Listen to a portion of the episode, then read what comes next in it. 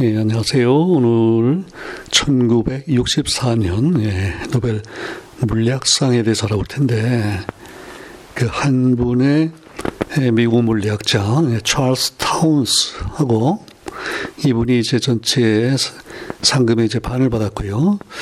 두 분의 소련 과학자가 이제 4분의 1씩을 받았는데 예, 니콜라이 바소프라고 하는 분하고 알렉산드르 프로호로프인데요. 아마 이름만 되면은 아이 무슨 업적인가 예, 궁금해하시는 분들이 있을 텐데 예, 제가 그 이제 예, 업적을 이렇게 얘기했는데 이걸 들으시면 아마 아 이게 그 얘기구나 아마 금방 그 아마 짐작하실 거예요. 자 이렇게 얘기를 했네요. For fundamental work in the field of quantum electronics. 자 거기까지는 그 양자 어, 전자공학이죠. 예, 그 분야에서의 아주 기본적인 일이다 그랬는데, 근데 which has led to the construction of oscillators and amplifiers based on the major laser principle. 예, 그러니까 이제 드디어 그, 아, 익숙한 단어가 나왔죠. 레이저예요. 그 레이저에 관한 연구다. 그 얘기인데, 어, 이제 오슬레이터란 말이 나왔고, 그러니까 그 어떤 전자파를 이렇게 그 발생하는 거죠. 예, 그, 예, 분, 발진한다고도 그러고, 진동을 이제 발생시키는 거니까, 그 다음에는 이제 증폭시키는 거예요. 앰플리파이어. 이런 역할을 하는데, 그게 이제 기본 원리가 메이저, 그 다음에 이 대시하고 레이저의 원리라 그랬어요. 예, 우리는 레이 메이저는 별로 못 들어봤고 레이저는 요즘에 뭐 좀 많이 듣잖아요. 뭐 특히 레이저 포인터 예, 아주 뭐 어디서나 쓰는데 자 거기에 관한 이제 기본 원리다 그래요. 어, 우리 그 1956년에 8년 전이죠. 그 반도체 제 발명으로 이제 세 사람 봤죠. 예, 샤클리, 버딘, 브레튼 얘기를 했었는데 예, 이게 지금 반도체하고 거의 지금 맞물려 가지고 예, 굉장히 많이 쓰이는 이제 레이저에 관한 얘기가 이제 처음 나왔는데요. 예, 아직까지 지금까지 레이저 얘기 나온 적은 없었죠. 예, 그래서 이제 이런 거를 양자 그 전자 소재라고 볼 수 있는데 그 반도체 나오기 전에는 예, 그 진공관잖아요. 거기에서 반도체는 아주 큰 이제 점프고 그 양자 이론이 이제 결국 도입이 되는 건데 이제 빛의 입장에서 보면 예, 그냥 전에 뭐 백열 등을 썼다가 뭐 레이저 빛을 쓴다든지 아니면 요즘 LED도 그렇고 예. 그다음에 이제 통신할 때 전에는 그냥 이 그 뭐죠? 음 전 아, 전파를 그냥 그 회로를 써가지고 발진하고 뭐 이제 그랬는데 이게 지금은 에, 이렇게 에, 레이저 메이저 이런 걸 써가지고 또 특히 그 에, 보낼 때요. 옛날에는 이제 전기 도선을 따라 보내다가 요즘에는 그 엄청난 정보 양들을 이제 그 광섬유 예, 옵티컬 파이버를 써서 이제 보내고 그러는데 그러려면 그 레이저가 이제 필요하고 그래서 이 반도체하고 레이저가 뭐 거의 같이 가면서 지금 정보혁명을 지금 이뤄내고 지금 그러고 있는데, 야, 그러니까 굉장히 중요하고 우리하고 굉장히 밀접한 거가 있는 이제 그거죠. 어, 근데 이제 우리가 쓰는 레이저 포인터는, 근데 레이저 포인터를 생각해 보면요. 그게 지금 빨간색, 저 가시광선 영역에서 나오는 저 빛인데, 네. 그게 이제 그렇게 특히 이게 특징이 아주 강화된 거죠. 보통 예, 불보다 강하고 그 다음에 더 중요한 거는 이게 그 결맞음이라는 거예요. 그러니까 빛이 이게 나, 나오면서 그 위상이 같이 나와요. 예, 우리 위상 얘기를 좀 했었죠. 예. 예. 그래서 어, 보통 우리 흑체 복사하고 달리 흑체 복사는 이제 뜨거운 물체에서 뭐 빛이 나오는데 그, 그 빛이 그 빛에서 나오는 말하자면 그 포톤이 아니면 그 파가 예, 이게 같은 결을 가지고 있지 않고요. 그 이제 사방으로 그좀 무작위적으로 튀어나온단 말이죠. 마치 예, 길에서 뭐 하는 사람들이 막 그냥 각자 제멋대로 걸어다니는 거 하고 예, 우리 그 뭐 예컨대 군대에서 딱딱 발 맞춰서 하는 것과 다르잖아요. 예. 그렇게 결이 맞아야지 이제 강력한 에너지가 나오고 이제 그 여러 가지 좋은 장점들이 생기는데 예. 그걸 써서 우리가 요즘에 왜 요즘에는 또 사계 CD를 전에만큼 안 쓰지만요. 그 한동안은 이제 CD를 많이 썼는데 그런 걸 다 읽어내고 정보를 읽어내고 할 때도 그 레이저가 필요하고 뭐 심지어는 그 레이저 건이라는 것도 있죠. 그러니까 네, 군사용으로 강력한 레이저를 써가지고서 뭘 파괴한다든지 하는데 예. 근데 이제 레이저보다 이 메이저가 먼저 나온 거예요. 그래서 maser laser principle 이렇게 얘기를 했고요. 예. 그 마이 근데 이제 가시광선에서도 물론 강력하고 결맞음 이런 빛이 좋은데 이게 이제 마이크로파에서도 그래요. 예. 마이크로파 가지고도 우리가 이 통신을 많이 하잖아요. 예. 자, 근데 지금 이제 오늘 하는 이 얘기는 결국은 이런 그, 그 이제 소자 소자들을요 이렇게 무슨 옛날 저, 저, 정통적으로 고전적으로 하다 보니까 이게 이제 소재가 꽤 커지고 이거를 좀 차, 파장이 이제 자꾸 자꾸 작아지면서 뭐를 좀 해야 되겠는데 그러니까 이제 전파보다는 그러니까 라디오파보다는 마이크로웨이브가 파장이 더 짧잖아요. 더 짧아지면 이제 자외선이 되고 가시광선 되고 그러는데 이게 점점 짧아지려고 보니까 소재 자체가 더 작아져야 되고 그래가지고 이게 참 하기가 힘들어지는 거예요. 그래서 이제 타운스나 이런 분들이 아 그러면 아예 분자, 분자 자체에서 이런 결맞음이 있는 그, 에, 그 전자파를 발생할 수있게 없겠느냐. 이제 그래서 이런 연구가 지금 이루어지는 건데요. 예, 그래서 이게 좀 깊이 들어가면 물론 상당히 어려운 물리, 물리가 있고, 예, 참 어려운, 이야기 힘든 부분이 많은데 그래도 예, 좀 핵심만 이제 우리가 이제 알아보면 좋겠는데요. 음. 아, 근데 이제 이거를 그 메이저, 레이저가 이제 뭐가 약자, 뭐의 약자냐면요. 메이저는, M은요, 마이크로웨이브예요. 마이크로웨이브고, 어, A는요, 어, amplification, 예, amplification이고요.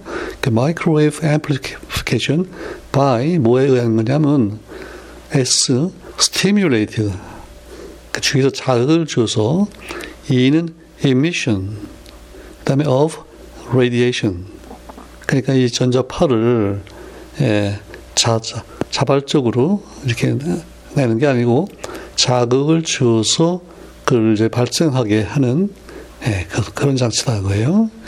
근데 이제 레이저가 되면 물론 마이, 뭐 microwave가 아니고 가시광선이니까 light죠. light amplification by stimulated emission of radiation. 예. 근데 이제 결국 어, 기본적인 원리는 같은 거예요. 어느 파장에서 작동하냐 이제 그런 차이고.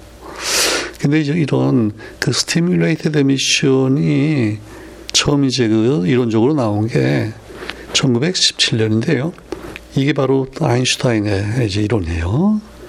예, 그러니까 이 본격적인 그 우리 파동역학, 양자역학이 나오기 전에 아인슈타인이 예, 이걸 이제 어, 고려해가지고 결국 그 에너지가 이제 뭐 준위가 있다는 거는 나왔죠. 1913년 보호 모델에서 이제 에너지 준위가 있다는 그런 게 나오고 그러면 어 결국 낮은 에너지 쪽에 아무래도 이제 여러 에, 그 만약 전자를 놓고 얘기를 하면요. 대부분 원자에서 전자는 나눠진 에너지 상태에 있고 그 온도에 따라서 위에도 올라가고 그래서 어떤 이제 비율이 생길 텐데 근데 아, 이제 올라간 건요. 올라간 거는 이제 그 소위 스폰테니어스 미션하고 해서 그 자연적으로 아래로 떨어질 거예요. 그리고 이제 또 올라가고 하면서 이제 그 온도에 따라서 그 열적 평형이 이루어지는데 아인슈타인이 이걸 잘 고려 생각해 보니까 그 위에 있는 상태를 우리가 어떤 식으로 이제 아래하고 이렇게 분리를 해 놓으면요. 거기다가 아, 우리가 어떤 에, 그 빛을 쪼여주면 그 위에 올라가 있던 그 전자들이 아래로 떨어지면서 아주 빛을 낼 텐데 그때는 모두 그 같은 그 phase 저 위상이 같고 또 진동수가 그 쪼여준 빛과 진동수가 같고 예. 그다음에 그 polarization이라고 하는 성질이 있고 그것도 그렇고요. 그다음에 이제 한 방향으로 예, 나올 거다. 예, 이름을 이제 예상을 했는데 그때는 이제 그냥 이론이고요. 아직 선 이제 실현이 된 건지 아니에요. 음, 그래서 이 stimulated emission을 이제 지금 와서는 어떻게 이해하냐면요. 예, 이제 그 외부에서 외부에서 이제 포톤이 하나 들어와요. 물론 하나만 올 수는 없겠죠. 여러 개가 동시에 이렇게 들어오는데 그러면 그 이제 위, 위에 예, 에너지가 이제 낮은 쪽 둘만 생각하면요. 아래 상태, 위 상태 있는데 그 위에 상태에 있는 전자들 하고 이제 이 포톤하고가 만나면 근데 그 빛하고 전자는 서로 상당히 이제 밀접하게 상호작용을 하잖아요. 그래서 그 전자가 그 포톤 에너지를 받아서 그게말로 자극을 받는 거예요. 그게 stimulate 됐다는 거예요. 그 받아서 낮은 상태, 아래 상태로 떨어지는데 떨어지면 이제 에너지가 나오겠죠. 아래쪽 에너지가 낮으니까. 그래서 에너지가 나오는데 그 나오는 에너지가 에너지가 그 상태 상황에서의 거기에 있는 그 전자기 장, electromagnetic field 근데 이제 빛이 들어왔다 그러면 빛도 사실은 예, 전자기 파니, 파니까 이제 전 전기장, 자기장이 있는 거잖아요. 예. 그 필드에 이게 저, 이제 전달이 돼가지고 에너지가 그 높은 상태에 있던 에너지가 떨어 내려오면서 그 전자기 전 전기장에다가 그걸 이제 제공을 해줘가지고 그그 그 에너지가 이번에는 새로운 그 포톤 빛이 생긴다는 거예요. 예. 그러니까 에너지가 떨어지면서 그냥 어, 뭐 다른 데로 뭐 열려지나 이렇게 사라지는 게 아니고 새로 photon을 만들어낸다. 그런데 그렇게 해서 생긴 그 photon이 빛이 그 원래 처음에 들어갔던 거와 똑같은 그 phase와 또 frequency 그다음에 polarization 또 같은 방향 이게 다 같은 식으로 딱 나오기 때문에 한 방향으로 이제 예, 강력한 에너지가 생긴다 이제 그 얘기죠. 예.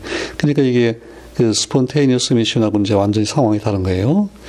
자, 그래서 이게 이론이 있었고 이제 이거를 그 이 세 사람들이 이걸 이제 실현하는 그 얘기인데, 예. 근데 이제 그 세 그 분의 그 나이나 요걸 잠깐 얘기하면요.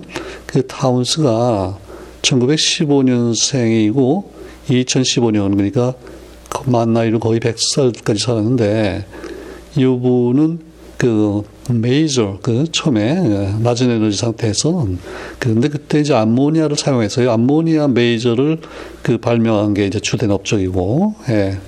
그 다음에 이제 그 바소프는요 1922년생이에요. 그러니까 이제 타운스보다 한 7년 뒤고 그 다음에 돌아간 것도 2001년이고요. 그 이분도 한 80살 살았고 예, 근데 이제 조금 타운스가 이미 이제 그 메이저를 성공을 한 다음에 그거를 이제 아 그러면 이거 빛의 가시광선에도 적용을 해보겠다. 그래서 이 반도체 레이저라는 거를 개발하는 걸로 또 유명하고요. 예. 그다음에 그 알렉산드르 프로호로프는 예, 1916년생이니까 이제 타운스랑 한번 1년 차인데 돌아간 거는 또 2002년이고 근데 이분은 예, 그 루비 레이저를 또 개발해요. 예. 그러니까 이제 루비 레이저가 우리 보통 레이저 포인트를 쓰는 것이 다 그런 거고, 그 다음에 이제 반도체 레이저가 있고, 그래서 그 발전된 순서로 보면 타운스가 암모니아 메이저 만든 게 먼저고요. 그 다음에 이제 프로호로프가 바소프보다 한 6년 위고, 어, 그래서 사실 그 지도 교수고 그랬어요.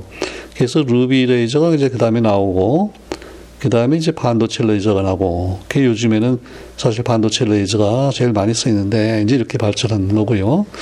그래서 이제 아무래도 처음에 이거를 했던 타운스한테 이제 반응을 받준 거고요. 그 나머지 두 분이 이제 1씩 나누었는데, 자, 그러면 이제 타운스부터요. 어떻게 뭐 연구를 하고, 어떻게 공부하고, 어떤 연구를 했나, 이걸 좀 이제 말씀을 드릴 텐데, 어, 아까 얘기했던 1915년생인데, 이게 미국에 그 동쪽의 그 남부에 있는 사우스 캐롤라이나에서 태어났고요. 예. 그리고 이제 그 동네에서 대학 가고 그 듀크 대학에서 석사까지 하고 예, 그 다음에 이제 박사학위를 할 때, 예, 자, 서부로 또 가서 그 칼텍, 그죠? 캘리포니아 공과대학, 거기에서 1939년에 예, 그 24살 때 박사학위를 받았는데, 그때가 또 바로 2차 대전제 시작하고 그럴 때니까 이제 전쟁 거기 참여해가지고요. 그때 그 벨 연구소에서 레이더 연구를 해요. 그때는 웬만한 물리학자 다 레이더를 하죠. 자, 그리고 이제 전쟁이 끝나고서 1950년에, 50년에 그 이제 뉴욕의 컬럼비아 대학 교수가 된 거예요. 예. 그리고 이제 그 다음에 51년에 그 이제 메이저를 이제 한번 만들어 보겠다 그 생각을 했어요. 그리고 이제 아, 이 어떤 물질을 사용할 건가 뭐 여러 가지 이제 고민을 하다가 예, 그래서 2년 후에 1953년에 암모니아를 사용하는 그 메이저를 이제 제작을 하는데 예. 어, 그리고 이제 54년인가 발표가 되고 뭐 특허를 내고 그랬는데 어 그때 그 이제 암모니아 메이저가 그 작동하는 그 진동수 프리퀀시가 24, 24 기가헤르츠라고 그래요. 근데 이제 마이크로파가 되면요. 1초에 이거 진동하는 수가 10의 한 10승 단위가 돼요. 기가가 이제 10의 9승이잖아요. 그러니까 24 기가헤르츠니까, 예. 기가가 10억이고 100억이니까 240억 번, 1번, 1초에. 야, 굉장히 많이 진동하는 것 같은데, 그래도 가시광선에 비하면 뭐, 뭐, 수만 배 적은 거예요, 이게 사실. 예. 어, 그, 간단히 그 우리 파장에, 파장을 한번 계산해 보면 좋겠는데요. 자, 24기가헤르츠는 그러니까 2.4 곱하기 이제 10의 10승이죠. 10의 10승 횟수 1초당 하고 근데 그렇게 하면서 이게 지금 광속으로 진행을 하잖아요. 그래서 우리 광속을 1초에 이제 30만 킬로미터라 그러니까 10만이면 이제 10의 5승이죠. 3 곱하기 10의 5승 킬로미터인데 미터로 바꾸면은 10의 이제 8승이 될 거고요. 그렇죠? 센티로 하면 3 곱하기 10의 10승 센티미터가 돼요. 자, 1초에 3 곱하기 10의 10승 센티미터를 진행하는데 그게 2.4 곱하기 10의 10승 번 진동한다 그랬으니까 결국 그 맞아 들어가잖아요. 그래서 이 마이크로파는 한 번 진동할 때 대략 한 1cm씩 진행한다. 이렇게 생각하면 좋아요. 예. 근데 이제 가시광선은 그보다도 뭐 한 만 배 정도 게 짧잖아요. 그래서 그건 우리가 머릿속으로 생각하기 힘든데, 근데 마이크로파는 1cm 이렇게 이렇게 진행한다. 그런 정도의 빛이 있다, 있구나. 그게 바로 우리 휴대폰에 사용하고 그런 이제 마이크로파인데, 그걸 일단 이제 머릿속에 넣으시고요. 음. 근데 이제 이 타운스가 이제 암모니아를 쓴 이유가 그런 이제 그 정도 파장에 1cm 정도 파장의 빛에 해당하는 그런 결국 작은 낮은 상태, 높은 상태고 차이가 이제 그 정도 에너지가 돼야 되는데 예, 그런 걸 이제 조사해 보니까 암모니아가 있어요. 근데 이제 암모니아는 우리 잘 아는 대로 질소가 있고 그 다음에 이제 한, 그, 한 방향으로 세 개의 수소가 이제 결합을 했잖아요. 예. 자, 그게 있는데, 어, 이게 이제 두 가지 다른 상태가 결국 뭐냐면요. 그 질소를 좀 놓고 볼 때 이 세 개의 암모니아가 예컨대 위쪽을 향했느냐, 아래쪽을 향했느냐, 아, 거기에 따라서 이 에너지 상태가 달라지는 거예요. 그러니까 우리, 맞죠. 우리 우산을 생각해 보시고요. 우산을 이렇게 쭉 폈어요. 그러면 이제, 뭐 손잡이를 질소라고 치면 어떻게 되나 손잡이가 아니면 수우장 꼭대기 아 꼭대기가 좋겠네요. 꼭대기가 질소가 있다고 치면은 이 살들이 이렇게 나가는데 그게 이제 뭐 이렇게 아래 방향으로 향하고 있잖아요. 우리가 펴면은 근데 이게 바람이 불어서 획 뒤집히면은 이게 수, 수 이제 위로 올라가잖아요. 예. 근데 그런 식으로 암모니아가 이제 두 가지 상태가 있다는 얘기인데요. 예. 그리고 그러면서 이게 또 암모니아가 이제 회전을 해요. 예. 그러니까 우리가 우산에 그 손잡이를 잡고 이렇게 돌리듯이 예, 그러면 이 수소 원자들의 위치가 이게 또 서로 이제 그, 그 뭐라 그러나요? 진, 진동을 하기 때문에, vibration을 하기 때문에 위치가 이제 순간적으로 조금씩 달라지는데 하여튼 그런 이유 때문에 이제 에너지가 좀 낮은 상태가 있고 높은 상태가 되는데 그 차이가 바로 24 기가헤르츠에 해당한다 그 말이에요. 그래서 이제 타운스가 그런 거를 알고 아 그러면은 이걸 잘 하면은 예, 그 이 마이크로파를 발생하고 또는 amplify죠. 증폭할 수 있는 그게 가능하겠구나. 그래서 이걸 이제 처음으로 제작하는데요. 그 인터넷 가니까 타운스가 바로 그 자기가 처음 제작한 그 메이저를 이렇게 놓고서 예, 이제 뭘 잡고 예, 사진을 찍은 게 있는데 여러분 한번 그 들어가 보세요. 그 보면요. 아, 이제 그 왼쪽에 왼쪽에서부터 오른쪽으로 이렇게 쭉그 장치가 되어 있는데 왼쪽에 그 암모니아의 소스가 있어요. 예, 이제 기체 암모니아니까 예, 어떤 용기에 넣고 박스에 넣고 구멍을 뚫어서 이렇게 이제 나와서 튀어나오는데 예, 그 이제 중간에 포커서라고 초점을 맞춘다는 뜻이요. 포커서는 그런 장치가 있는데 그게 어떻게 됐냐면 네 개의 기다란 이제 막대 같은 그 전극이 예, 이렇게 이제 배치가 되는 거예요. 그래서 이제 단면을 보면은 이 정사각형으로 돼 있고 그런 거를 우리가 이제 코어드폴이라 그러는데 예, 이제 그렇게 하면 예, 이제 근데 여기서 뭘 하자는 거냐면 그 암모니아가 지금 에, 어떤 이제 온도가 좋아지면 대부분 아무래도 많은 부분이 아래쪽에 이제 몰리고 위쪽에 이제 일부 있을 텐데 우리가 지금 하고 싶은 거는 위쪽에 있는 그 전자들을 이제 아래 상태로 보내면서 그 거기에서 지금 이제 그 결맞은 그런 마이크로파를 이제 우리가 얻겠다는 거거든요. 그러니까 이 아래 상태를 제거를 해야 돼요. 어, 그 있으면 안 돼요. 그게 둘이 같이 있으면 서로 간에 이제 이게 평형이 이루어지고 왔다 갔다 하고 그러는데 그래서 그 포커스를 써가지고요. 그 아래 상태에 있는 암모니아 분자들을 다 제거하는 거예요. 예, 그것들은 이제 여기저기로 흩어져 버리고 그 우리 우리가 원하는 그 높은 상태에 있는 암모니아 분자들만이 그 네 개 그 극, 그 전극 사이를 통과해서 지나가고요. 또 이렇게 포커스가 돼요. 딱 집, 저 집중이 돼가지고 가늘게 쫙 살이 돼서 날아가게 하고, 예. 그래서 결국은 위의 상태를 이제 선택했다는 거예요. 예, 선택하고, 그 다음에 이제 제일 오른쪽에, 오른쪽에 그 microwave cavity라는 게 있는데, 그러니까 이제 1cm 정도 파장의 마이크로파가 그 안에서 서로 이렇게 왔다 갔다 막 하면서 딱 그 크기가 맞으면요.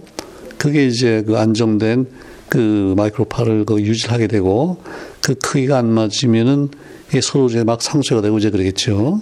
한쪽 벽에 가서 반사돼서 나온 거하고 이쪽 들어오는 거하고 막 반사되거나 어, 맞지 않으면 결이 맞지 않으면 다 상쇄가 되고 이제 그러는데 그게 잘 맞아서 그 안정된 마이크로파가 딱 거기에 뭐 저장이 된다 그럴까요? 예, 그렇게 되는 걸 우리가 cavity라 그러는데 이제 그게 있어요. 그런 장치를 만들어 놨고, 음. 그 다음에, 그 cavity에 이제 두 개의 어, 그 소위 microwave 가, wave guide라는 게 있는데요. 그러니까 wave를 어, 이제 외부에서 그걸 통해서 쭉 인, 가이드 해가지고 인도해서 cavity로 들여보내는 부분이 있어요. 그걸 우리가 input guide라 그러고, 그 다음에 이제 그 cavity의 조금 다른 쪽에 이번에 거기서 밖으로 나가는 output guide가 있는 거예요. 예. 그게 다 지금 이 마이크로파에 맞게끔 이제 제작이 되어 있고. 자, 그래서 그러면 이제 어떻게 되겠어요? 예. 이제 그런 상황, 상황을 만들어 놓고 그러니까 그 위의 상태의 암모니아만이 이제 선택이 돼서 캐비티에 지금 들어갔단 말이죠. 예. 그리고 나서 그 인풋 가이드를 통해서 바로 그 24기가헤르츠에 해당하는 마이크로파를 거기다가 어, 이제 보내면요. 보내면 그거에 의해서 암모니아의 그 높은 상태에 있던 그 에너지가 거기서 자극을 받아서요. 그 stimulation이 돼가지고 아래 상태로 떨어진다는 거죠. 그리고 떨어지면서 그 에너지가 바로 그 전자 전기장으로 이제 이동이 돼서 거기서 그 마이크로파에 해당하는 photon이 생긴다는 거예요. 예. 그러니까 결국은 간단히 얘기하면 뭐 하나의 하나의 그 photon microwave를 넣는데 이렇게 되면서 두 개가 나오고 그리고 사실 그 cavity 안에 microwave 그 저 암모니아 분자가 높은 에너지 상태에 있는 분자가 그게 뭐 한두 개, 뭐 백만 개, 천만 개, 그보다 훨씬 많은 수가 있잖아요. 예, 그러니까 그냥 그, 것들이 높은 상태에 이렇게 있다가 그 인풋 가이드로부터 그 마이크로파가 이제 뭐 약하겠죠. 처음이니까 들어가면 거기에서 갑자기 예, 수백만, 천만 이것들이 쫙 그냥 그 마이크로파를 내서 결과적으로 아웃풋으로 나가는 거기에는요, 마이크로파가 굉장히 이제 강력하게 나가는 거예요. 그래서 그게 바로 예, 그 앰플리피케이션의 효과가 나온다. 이제 그 얘기예요. 예, 뭐 그 정도까지만 이제 이해하시면 좋겠는데, 예, 저도 솔직히 요거를 막 그 메이저라는 그 원리를 그저 뭐 대충 얘기만, 얘기만 듣고 잘 몰랐는데요. 이걸 조사하면서 아, 그 사진도 보고 하나하나 이렇게 들어보니까 아, 이게 장치가 이제 그런 식으로 됐구나. 그 낮은 상태의 암모니아를 일단은 제거해 준다는 게 중요하구나. 이제 그거를 이번에 제가 깨달았는데, 예, 그래서 결국은 그 이제 아인슈타인이 얘기했던 그 스티뮬레이드 미션을 실험적으로 처음 이제 한 거고요. 이런 장치를 이제 만든 거예요. 1953년에 이제 성공을 했고요. 예. 근데 이제 이렇게 하고 보니까 이게 뭐 여러 가지 응용이 나오는데 그 중에도 이 아주 정밀한 시계가 됐어요, 이게. 이게 처음으로 그 어타믹 클락이라고 그러는데, 예, 그게 이제 암모니아 메이저가 됐는데 왜냐하면 이제 이렇게 하면요. 그 거기에 이제 정확히 그 진동수 또는 뭐 파장이 그 캐비티하고 정확히 맞아야만 이게 이제 에, 그 마이크로파가 살아남고 조금 벗어나면은 파장이 안 맞으면 이게 안 되겠죠. 그래서 이게 이제 어느 정도 정밀한가 하면요. 그러니까 24기가헤르츠인데 거기에서 5천, 5천 헤르츠만 벗어나도 벌써 이게 그, 그 소위 resonant, resonance가 안 된다는 거예요. 예. 그러니까 24기가, 기가는 10에, 뭐, 10억이잖아요. 그냥 100억, 200억하고 5천이니까 이게 뭐 한, 한 천만 분의 1 정도 예요. 그러니까 하여튼 시계의 정밀도가 한 천만 분의 1 초가 된다, 뭐 이런 얘기니까. 그렇죠? 그러면 종전의 기, 기계적인 기계죠. 시계야 절대 이렇게 될 수가 없는 거죠. 자, 그래서 이게 참 그런 의미에서도 굉장히 중요한 이제 응용이 생겼고, 예, 지금은 또 다른 세심인가요? 다른 걸 쓰는데 그래도 기본적으로 이 타미 클락이라는 게 처음 나왔어요. 이 암모니아 메이저의 이제 그 발명이 이제 타운스에게는 가장 중요한 일이고 그게 이제 큰 업적인데 그게 그러니까 아까 53년 4년이라 그랬죠. 그리고 이제 몇 년 있다가 어, 1961년에 그러니까 그, 그 메이저 제작은 지금 지금 콜롬비아에서 한 거예요. 예. 그랬는데 1961년에 MIT 교수로 뭐 이제 옮겨갔어요. 그리고 이제 한 6년, 67년까지 있었는데, 그러니까 이분이 64년에 이제 상을 받을 때는 이제 지금 MIT 교수인 거예요. 근데 이제 67년에 새로 그 MIT 총장을 뽑게 돼서 그때 이제 아마 그 지원을 한, 한것 같은데, 근데 그 불행히도 선임이 안 됐어요. 다 다른 사람이 됐어요. 예. 그래서 조금 뭐 실망하고 있는데, 그 바로 67년에 이제 그 캘리포니아의 브루클리에서 아, 그럼 우리 이제 브루클리로 와라. 오시라. 하죠? 예. 브루클리에서 이, 이제 마이크로파이게 많이 발전하니까 이거를 좀 천문학에다가 예, 좀 이제 적용하려고 하는 그런 프로그램을 시작했는데 그걸 우리가 라디오 에스트로노미라고 그러는데요. 예, 그걸 시작하려고 그러는데 우리 타운스 당신 와서 이걸 좀 책임지고 해달라고 그래서 아, 좋다고. 그래서 가가지고요. 2015년에 들어갔으니까 한 50년인데요. 거의 50년 동안을 예, 이제 볼클리에서 예, 이제 계속 연구를 하고 예, 적을 두고 그러다가 이제 그 캘리포니아에서 돌아간 거예요. 음. 자 그러면 그 에스트로노미에 어떻게 적용이 되느냐? 예. 그 이거를 제 molecular astronomy라고 이제 타운스가 불렀는데 그러니까 아까는 암모니아에서 그런 암모니아라고 하는 분자에서 에너지 준이 뭐 이 차이를 가지고 그 메이저라는 걸 만들어서 그 마이크로파를 이렇게 발생을 시키고 또 이제 증폭시키고 이제 그랬잖아요. 예. 그래서 이 원리를 천문학에 이제 적용하면서 그 이제 별과 별 사이에 그 여러 가지 이제 물질들을 그걸 조사하는데 보니까 어 거기에서 또 암모니아가 검출되는 거예요. 네.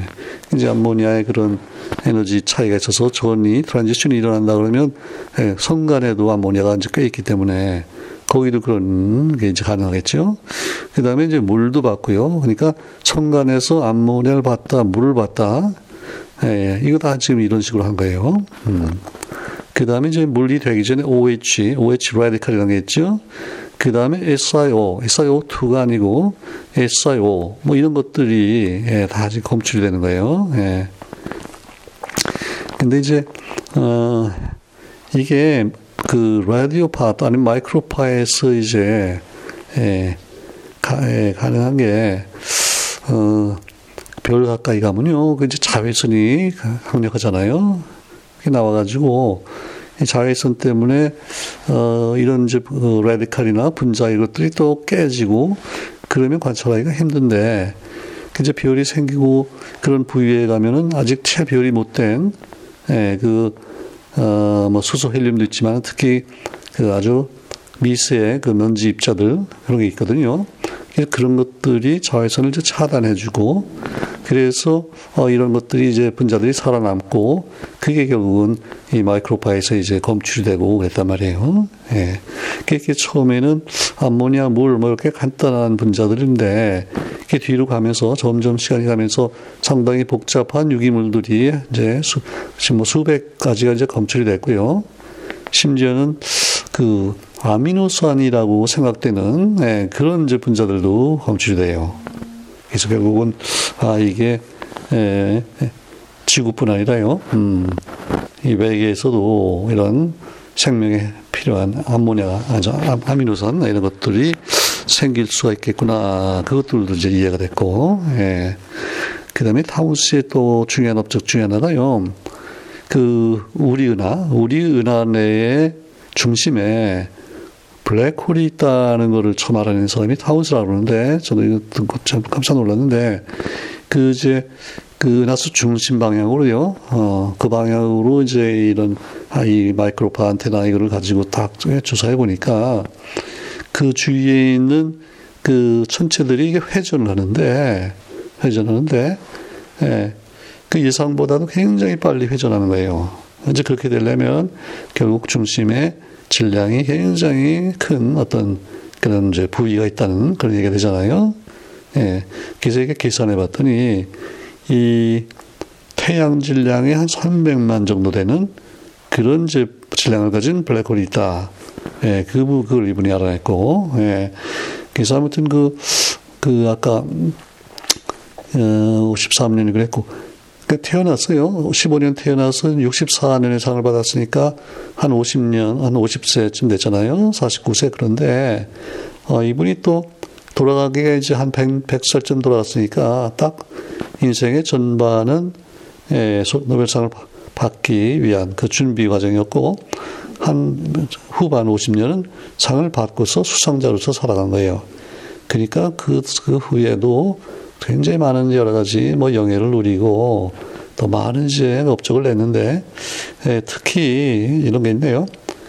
그 처음에 트루만 대통령 때 트루만이니까 우리 뭐 2차 대전 아니 끝나고 우리 에, 육이오 동란 나고 그때 이제 트루먼이잖아요. 그러니까 그 1950년 뭐 그경이고 그게 바로 이제 이 메이저 발견 발명하고 이렇게 유명하고 그때인데 이게 트루먼 때부터 그 다음에 최근에 그 클린턴 대통령까지 무려 53년에 걸쳐서요. 그 동네, 그 53년에 있었던 그 모든 대통령, 예, 그니까 뭐, 10명 가까이 될 텐데, 모든 대통령하고 어, 다 이제 일일이 만나고 자문하고, 예. 그래서 하여튼 미국 그 정책 이면에도 굉장히 영향을 많이 미쳤는데, 특히 그 아폴로 프로그램 있죠? 달, 인간을 처음에 달육, 달에다 착륙시켰던 그 아폴로 프로그램. 그게 근데 뭐 1호부터 해서 쭉 해서 11호부터 이제 가잖아요. 그 프로그램을 성공적으로 이제 예, 마무리 치는데 이분이 큰 역할을 했다고 이제 그러고 그 다음에 하나 더 추가하면요. 이분이 이 하여튼 굉장히 그 신앙심이 깊었다 그러는데 그래서 이 종교와 과학의 관계에 대해서 여러 가지 이제 어, 책도 쓰고 많이 그 이제 일을 했는데요. 그래서 그 2005년에 그 템플턴 상이라는 걸 받았어요. 그 들어보셨죠? 우리나라에는 그 한경직 목사님이 이걸 받은 걸로 알고 있는데 예, 그러니까 종교와 과학의 관계에 대해서 좀 중요한 업적을 내고 그런 분들을 이제 시상을 했는데 이 예, 타운스가 그걸 받았고 그러면서 그때 이제 뭐라 그랬냐면 예, 잘 들어보세요. 참 중요한 얘기인데 자 우주의 우주의 목적 그 purpose 그리고 의미 어떤 미닝이 있다면 근데 그거를 우리가 어떻게 할 건가 그렇다면 예, 그 우주가 그런 목적과 의미를 그, 그 우주의 구조 또 우주가 어떻게 작동하는가 예, 그걸 통해서 아마 그거를 드러날 거다 그예요. 예. 그러면 예, 그게 드러나는 것을 알아내는 것이 결국은 과학은 과학이 해야 되는 일이다 그죠. 예. 우주의 그 자연의 구조와 또 작동 방식 이런 걸 알아내는 게 이제 우리 과학이 하는 거니까 그래서 결국은 우주의 목적과 의미가 있다면 뭐 그거는 부여한 부여한 분이 있다 그러면 그거는 이제 종교에서 얘기하는 이제 조물줄 텐데 그거를 알아내는 거 다시 말하면 예, 신의 마음을 읽어내는 거 이거는 과학이 하는 일이다. 그래서 이게 나중에는요 종교와 과학이 결국은 만날 것이다 이렇게 얘기를 했다 그러고요. 예. 자 그래서 이제 결국은 어, 그두 관계를 이제 생각을 하다가 또 이런 재미있는 얘기를 했네요. 음, 그 공통점이 있다는 거예요. 종교와 과학의 공통점이 있다. 예. 근데 그, 그게 뭐냐면 네 가지를 얘기했는데, 어, 첫 번째가 faith예요. 믿음. 그러니까 종교는 물론 우리가 뭐 직접 뭘 하나님이나 볼 수 있는 게 아니기 때문에 예, 그건 이제 신앙에 기반한 건데 과학도 그런 면이 있다는 거예요. 예. 과학도 어느 정도 어떤 신념이 있고 어떤 관찰을 하고 법칙을 만들고 그럴 때, 아, 이게 참, 이게 진리다 하는 그런 확신이 있, 있고, 예, 그런 요소가 이제 중요하다는 거고요. 그 다음에 두 번째가 revelation이라고 했어요. 예, revelation은 뭔가요? 그, 어, 우리가 이제 성경 같은 문 예컨대 뭐 신의 뜻을 우리에게 이제 이렇게 알려주고 계잖아요. 예. 이 과학을 할 때도 과학자 입장에서 하는 얘기인데 어 이게 문득 문득 어떤 그런 영감이죠. 영감이 이제 와가지고요. 아 어떤 그 자기의 연구의 방향을 정하고 어떤 이제 결과를 이해하고 그, 그것도 revelation이 되는 거예요. 그 다음에 그 proof라고 얘기를 하는데 증명. 예. 근데 저 증명은 물론 증명할 수 있다는 뜻이 아니고 그 이제 반대되는 입장인데 이 종교 신앙 이거는 뭐 어떻게 참 증명하기 힘들잖아요. 예, 근데 과학에도 그런 면이 있다는 거예요. 어, 과학이 뭐 합리적으로 모두 다 증명할 수 있는 것 같지만 예, 증명하기 어려운 부분이 있고 특히 그저 괴델의 정리라는 게 있죠. 예, 괴델의 정리는 뭐냐면 하여튼 과학에서 어떤 그뭐 법칙이나 아니면 정리 이거를 완벽히 증명하기 힘들다 그래요. 뭐를 증명하려 그러면 거기에 어떤 제 가설이나 가정이 들어가야 되고요. 예. 그러면 또 그게 맞다는 걸 또 증명하려면 또 다른 가설이 들어야 되고 그래서 이게 뭐 채바퀴 돌듯이 해서 뭐를 완벽히 증명한다는 건 힘들다. 그게 이제 괴델의 정리인데, 예. 뭐 신앙도 그렇고 종교도 그렇게 그런 면이 있다. 그래서 이제 마지막으로 요, 네 번째 그 공통점이 뭐냐면 uncertainty라는 거예요. 예. 그거는 뭐 과학을 먼저 얘기하는 게 낫겠네요. 과학은 뭐 하이젠베르크를 통해서 예, 뭐 불확실성이 확실히 있다. 그거는 예, 의심할 길이 없는데, 근데 이제 이분이 그 과학자로서 또 종교인으로서 이 종교에도 약간의 언서틴티가 있다는 거예요. 예. 그래서 제가 솔직히 이말 듣고 참 예, 마음이 이제 편해졌는데 이게 우리가 종교를 잘못 생각하면 뭐 아주 확실하고 뭐 예, 이뭐 그걸 그대로 받아들여야 되고 조금이라도 의심하면 안 되고 뭐 이렇게 생각하기가 쉬운데 그래도 이게 진짜 예, 진짜 원래 의도했던 게 이걸까 예, 뭐, 말, 문자를 문자적으로 받아들이나, 이렇게 해서, 이제 고민이 있고 그럴 때, 아, 이게, 종교에도 일부에 언서틴지가 있다. 그 말 들으니까, 역시, 예, 그렇겠구나, 이제 그런 생각이 들었는데요. 예, 그래서 아무튼, 이 타운스가 그 20세기의 하여튼 최고 실험 물리학자 중 한 분이라 그러는데, 근데 이분이 이제 그렇게 성공을 하는데, 자기가 그 성공한 그 이유를요, 그 두 가지를 얘기했는데, 일단은 이제 그 자연에 대한 호기심이 물론 중요하고요. 그 다음에 그, optimism이라고 했어요. 예. 아주 긍정적이고, 아. 근데 이제 그 optimism이 어디서 왔느냐면, 자신의 그 신앙심에서 왔다, 이제 그렇게 얘기를 했어요. 예.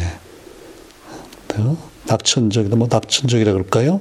하여튼, 에, 제대로 될 거다, 잘 될 거다, 이런 아주 희망적이고 긍정적인 자, 자세로 항상 연구를 했는데, 그게 역시 그 자연에 대한 아니면 뭐 우주에 대한 또 자기 예, 종교에서 오는 이제 그런 신앙심 이를 통해서 하여튼 참 성공적으로 살았던 이제 타운스 얘기입니다.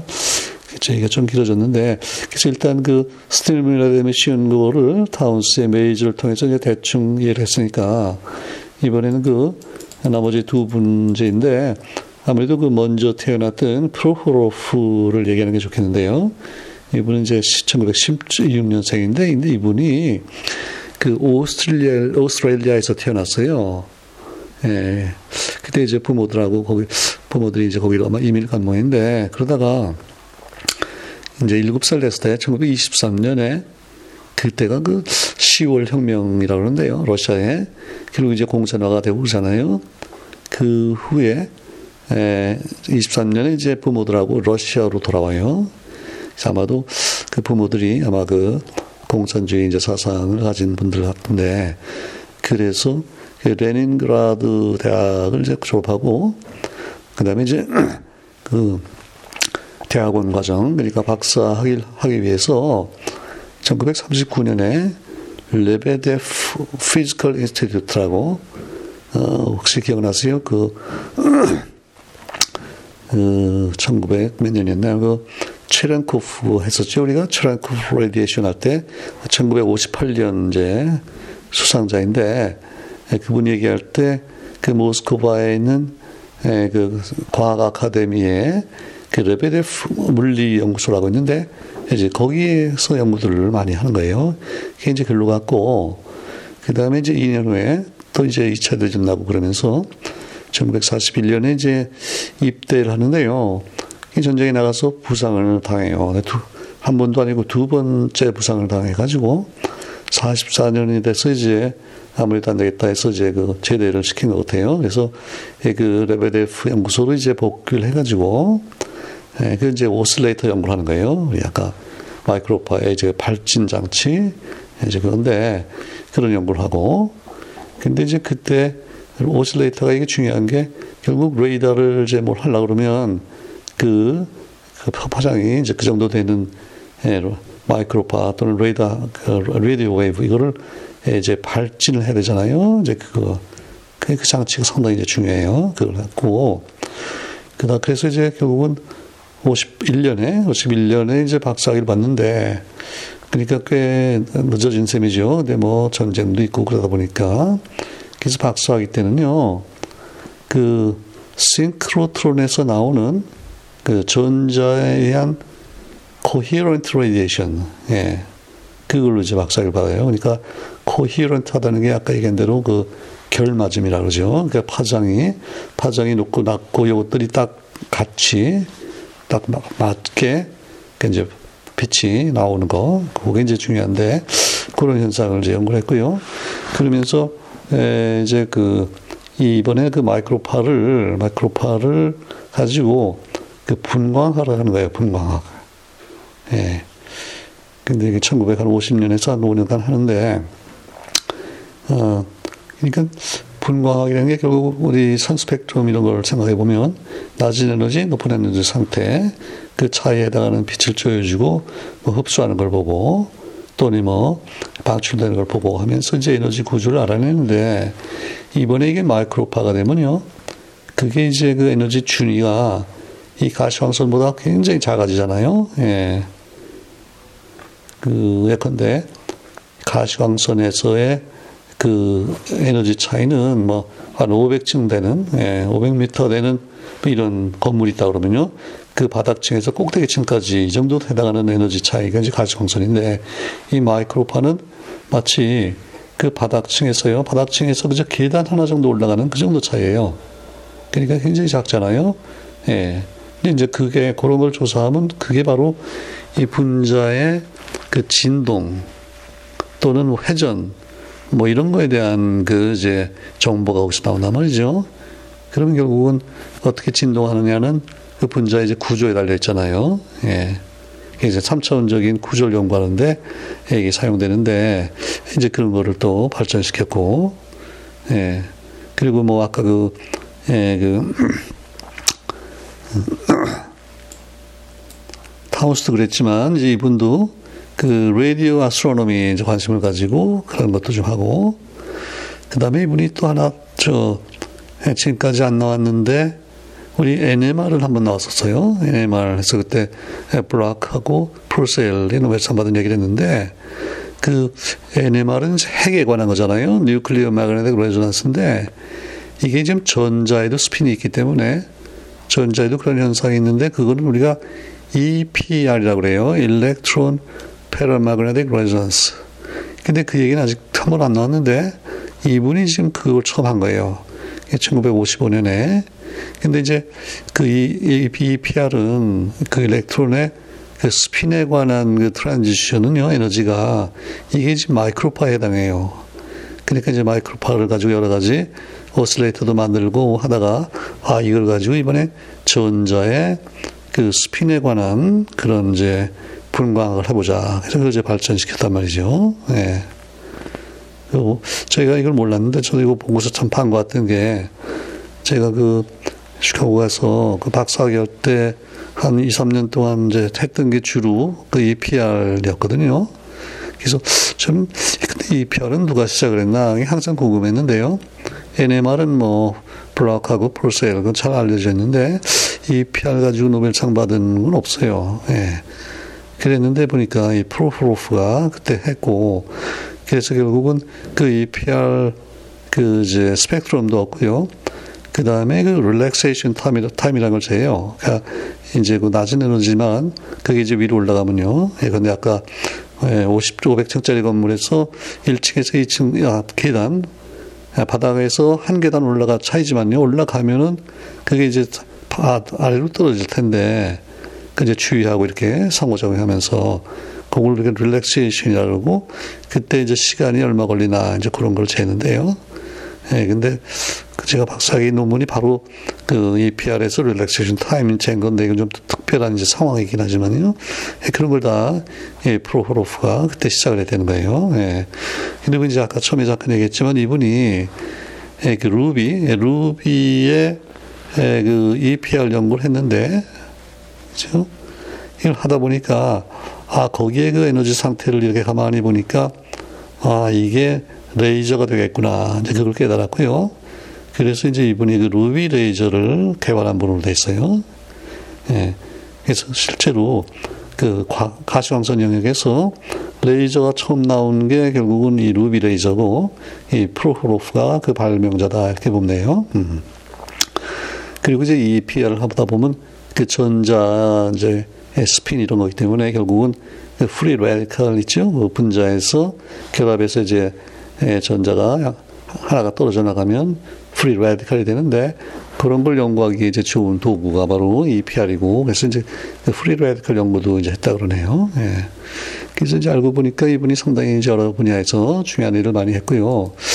그 다음에 이제 그 바소프는 예, 1922년에 태어났고, 예, 그 다음에 이제 고등학교 졸업하고 대학을 가기 전에 예, 그때 이제 1차, 어, 2차 대전 뭐 그때 해서 또 역시 군 입대를 하고요. 예, 이제 우크라이나 전선에서 뭐 전투도 하고 그러다가 이제 1945년 예, 2차 대전 끝나고 12월 달에 예, 그 이제 학부 대학 대학을 공부를 하기 위해서 이제 좀 뒤늦게 이제 또 돌아오는데요. 예, 모스크바에 예, Moscow Institute of Physical Engineering. 그 참, 이름이 참 특이하죠. 예. 물리, 예. 물리 공학, 뭐, 학부, 이제 거기에 가서 예, 연구를 좀 한단 말이죠. 예, 뭐, 일단 뭐, 물론, 예, 이론, 물리 등등 이제 공부를 하고, 그리고 이제 예, 1950년에서 53년 사이에 이제 아까 얘기했던 그 레베도프 그 이제 물리 연구소로 이제 간단 말이에요. 예. 거기 갔는데 에, 거기에 보니까 바로 그 프로프로프가 이제 거기에 교수로 있는 거예요. 그 나이는 한 여섯 살 차이고 그래서 이 프로프로프하고 같이 이렇게 연구를 하면서 이제 1956년에 이제 박사학위를 받았는데 예. 34살쯤 됐군요. 예, 그러니까 지금 그 아까 타운스가 그 메이저를 이제 발명한 게 53년이니까 예, 그보다도 한 3년 후에 이제 그 박사를 받았고, 예. 근데 이제 이분도 또 아까 그 프로그로프도 그랬지만, 그러니까 이론도 하고 실험도 하고 다 이제 그런 분들인데, 예. 이분도 그 타운스와 마찬가지로요. 또 역시 암모니아를 써가지고 그 이제 오슬레이터를 이제 만드는 거예요. 예. 그러니까 이제 그 분자 자체가 이 발진 장치가 되는 거예요. 어, 그렇죠. 그리고 이제 그게 높은 에너지 상태로 갔다가 떨어지면서 나오고 그렇기 때문에 그 우리가 그걸 퀀텀 일렉트로닉스라 그런 거고 전자 무슨 회로가 아니고 도선을 써서 만든 회로가 아니라 이게 그 분자 자체의 그 양자 상태에 따라서 예, 이제 이게 오슬레이터가 된 거니까 그렇죠. 그리고 이제 이분은 예, 이제 이 셋 중에 제일 제 뒤니까요 연배, 연배가 그래서 예, 이제 그 루비 레이저가 아니고 이번에는 반도체를 가지고 레이저를 만들어요. 어. 이제 제일 이 중에는 이제 첨단이죠 말하자면 이 중에 특별히 그 갈륨 아세나이드라고 있는데 예, 요게 굉장히 많이 쓰이는 이제 그 소재인데요. 예, 요거를 개발했고 요걸 가지고 이제 레이저를 만들었고 어. 그래서 이분이 어, 하여튼 두 세 분 다 다들 80에서 거의 한 100살까지 살았는데 이 바소프는 뭐 평생에 하여튼 그 어, 레베데프 그 연구소에 있으면서 그 뭐 소장도 지냈고 또 그 러시아 러시아 아카데미 또 거기 관여를 했고 그 회원 뭐 그 다음에 국제과학 아카데미가 있는데요. 예, 국제 모든 과학 분야의 사람들이 모인 아카데미가 있는데 거기에 뭐 명예 회장도 지냈고 그래서 하여튼 이 세 분 다 다들 아주 참 뭐 특출한 분들이고 이제 특히 뭐 메이저, 레이저 이 분야에 이제 많은 공헌한 분인데요. 아까 그, 그 이제 그 기본 원리는 레이저를 통해서 암모니아를 가지고 이렇게 간단히 설명을 드렸는데 이 레이저에 관해서는 앞으로 또 이제 또 상들이 또 나와요. 그래서 이제 그때 다시 자세히 한번 알아보기로 하고 자 그래서 지금 예, 그 미국 한 분하고 러시아 이제 두 분이 이제 추가가 됐죠. 그래서 지금 미국이 62이고 독일이 44, 영국이 43, 프랑스가 아직도 16이고 야 프랑스 참 오랫동안 한 30년 동안 지금 아직 안 나오고 있는데 그 다음에 네덜란드, 스웨덴, 그 다음에 러시아가 이제 모두 아홉이 됐고요. 그 다음에 오스트리아, 스위스가 여덟. 덴마크, 이태리가 다섯, 헝가리, 호주가 셋, 그 다음에 벨기에, 중국이 둘, 죠 스페인, 캐나다, 인도, 핀란드, 아르헨티나, 일본, 포르투갈, 아일랜드, 체코슬로바키아 하나 그러네요. 일본이 그러니까 에, 그 벌써 오래전에 하나를 받았는데 아직도 하나네요. 요즘에는 뭐 거의 막 스물 이렇게 돼, 갔는데 참 그 미국이 앞선 것도 그렇고 프랑스가 아직 그 자리에 있는 것도 그렇고 일본은 아직 하나인 아주 일본으로서는 아직도 갈 길이 먼 그런 상황인데 물론 대한민국은 아직 하나도 없고 좀 그렇습니다. 자 그래서 64년도 물리학상 일단 끝냈습니다. 마무리하겠습니다. 감사합니다.